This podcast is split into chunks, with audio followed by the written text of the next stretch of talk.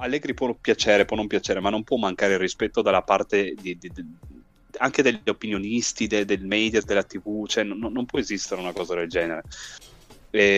Sono contento che almeno una parte del, del, dell'aspetto de, dei nostri media che parlano di calcio si sia schierata dalla sua parte, perché altrettanto invece non si è visto dalla parte di alcuni ex colleghi addirittura da calciatori che si sono rivolti nei suoi confronti dandogli del, del